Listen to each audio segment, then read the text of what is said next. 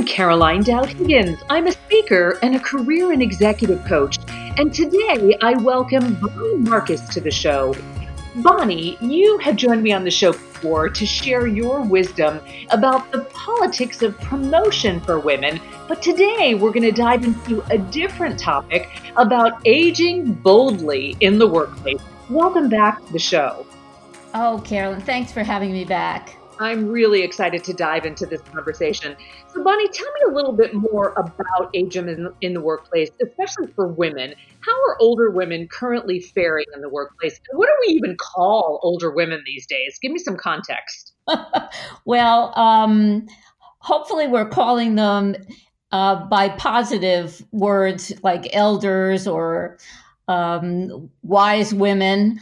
But um, I think you know, to answer your question, uh, older women are struggling.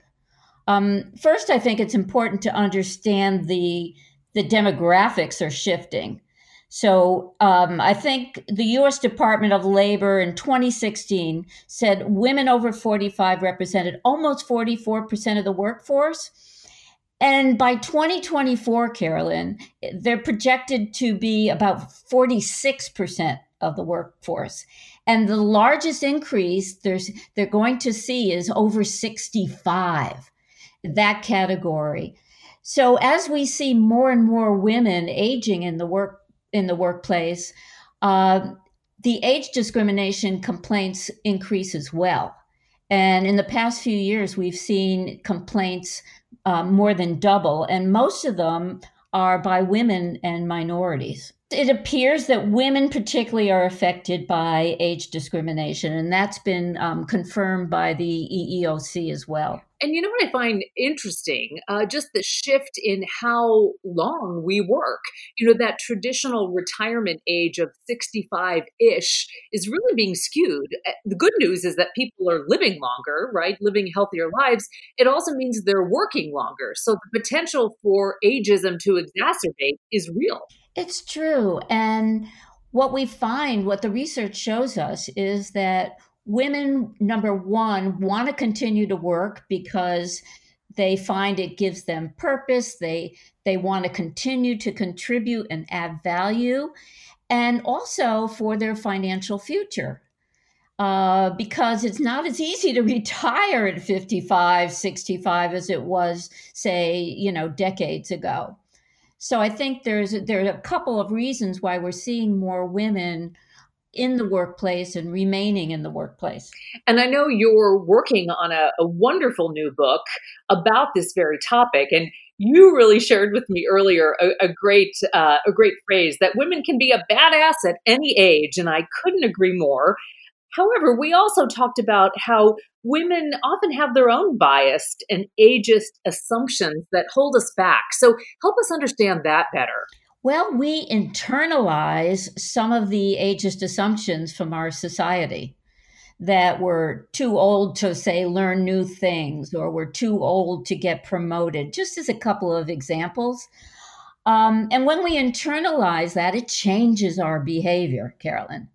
So, say we're in the workplace and we believe, well, we're too old to learn new things or we're too old to really get promoted at whatever age, say 45, 50, 60, whatever, then we're not going to do the kinds of things that we know are so important to um, to really stay and thrive in the workplace. We're not raising our hand, we're not sharing our ideas. We we kind of pull back and become more invisible to stay off the radar. Um, we're afraid of being called out for our age. So we um, begin to internalize some things that cause us to um, sabotage our own best interests and efforts in the workplace. And negative assumptions, ageist assumptions, has also proven to be bad for our health. It affects our cognitive abilities and, and our well being. So, there's research around this that shows that if you believe that you're going to be much you know more limited when you as you age ahead of time that you begin to see the effects of that even though you're not maybe there yet as far as chronology. So it's really interesting. Negative assumptions about ageism um, really have a very powerful effect on our present and our future.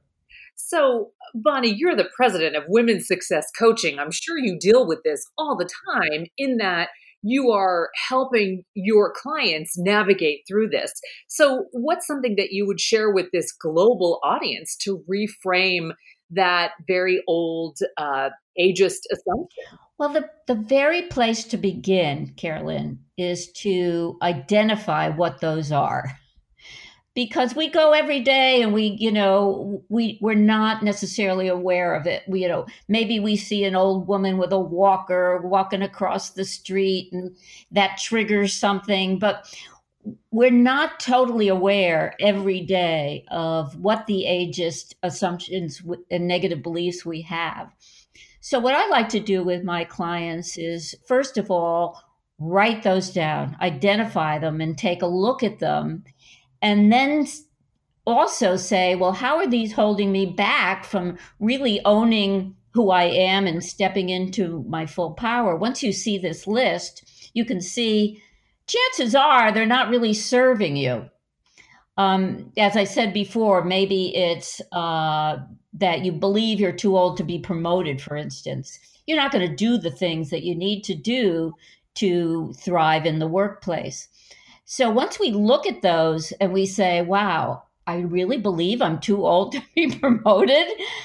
How does that serve me? We can turn that around to say something like, I know that I have great value and I can contribute to this organization, to my team, to my department um, in an ongoing way.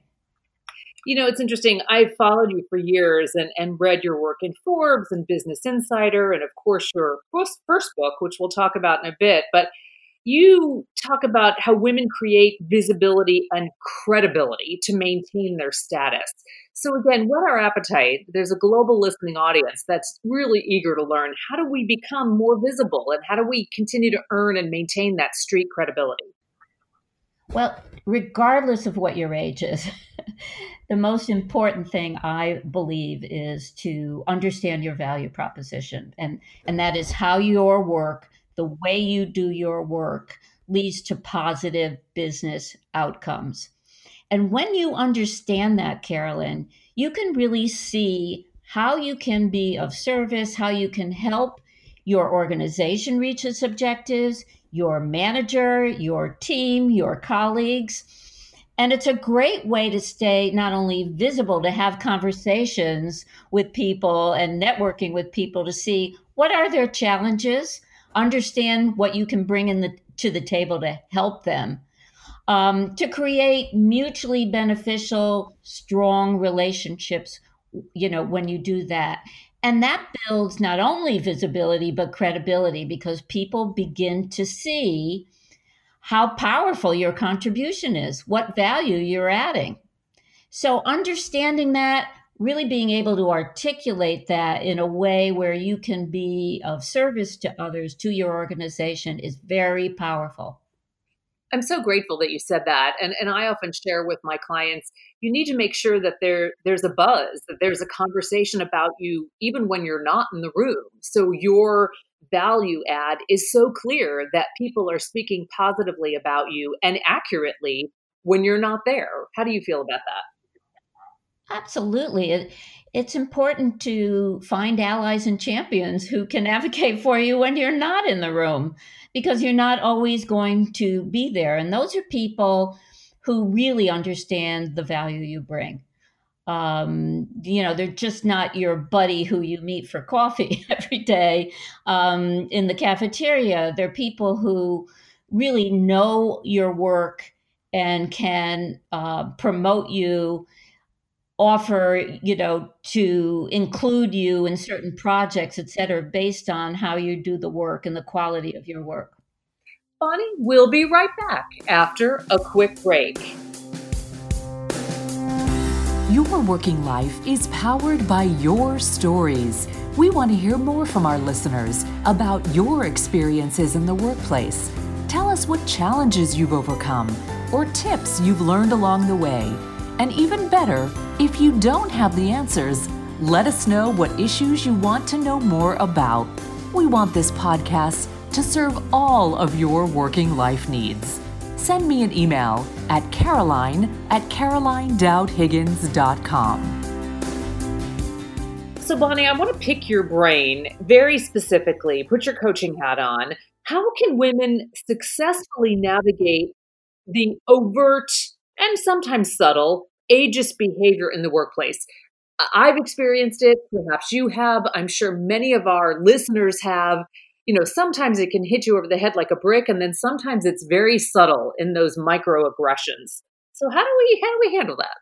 I think it's important to recognize the microaggressions for what they are, uh, you know, similar to the Me Too movement, which has brought more awareness. Um, we need to understand that something that makes you uncomfortable is is real and it can be offensive. I've interviewed for this upcoming book, you know, well over 40 women about their experiences in the workplace and some of the negative comments they get and remarks about, oh, you were around with Abe Lincoln, right? Or, oh, look at you on Snapchat. Isn't that cute? You know, so demeaning, or you're such a mom. And we kind of laugh, kind of, uh, even though we're hurt and, and go along with it. And I think that and I'm going to give the benefit of the doubt here. I'm going to be really optimistic that the bulk of people, the majority of people who make those kind of remarks, are really unaware of the bias that it represents. And so I think then it becomes our responsibility to bring their attention to it, um, making the assumption that they really weren't aware of of what they were saying or the impact of what they were saying. So rather than being silent, I think that uh, it's in our best interest to let people know how that remark or how that behavior uh, made us feel. And there, there's certainly good ways to have uh, conversations like difficult conversations like this. Um, but you need to draw upon all your emotional intelligence um, and maturity and not be accusatory necessarily, um, but do it with direct, assertive uh, communication where people understand, you know, I didn't feel that really made me feel uncomfortable when you said that. And I, I don't think you truly meant it that way. But as you build awareness, and you have the conversations and call out this with other people, um, you're improving the whole culture of the workplace one by one, one conversation at a time. Beautifully put. Bonnie, thank you for joining me today on the podcast. I'm always grateful for the opportunity to speak with you about how women can age boldly in the workplace. But I want to remind our audience your phenomenal book, The Politics of Promotion how high achieving women get ahead and stay ahead was just released in paperback. And of course, it's available on Amazon and at major book retailers. So I hope our listening audience will check it out. It's an extraordinary book. And I'm eager to have you back on the show when your new book about aging boldly in the workplace is released. So let's keep in touch about that. And if you like the show, subscribe on iTunes or SoundCloud. And even better, leave us a review because it helps people find us online. And let me know what career minded issues you would like for me to feature on a future show. You can find me on Twitter at C. Dowd Higgins. And a special shout out to my podcast colleagues, Laura Deck, Executive Director of Publicity and Communications, and Claire McInerney, Executive Producer.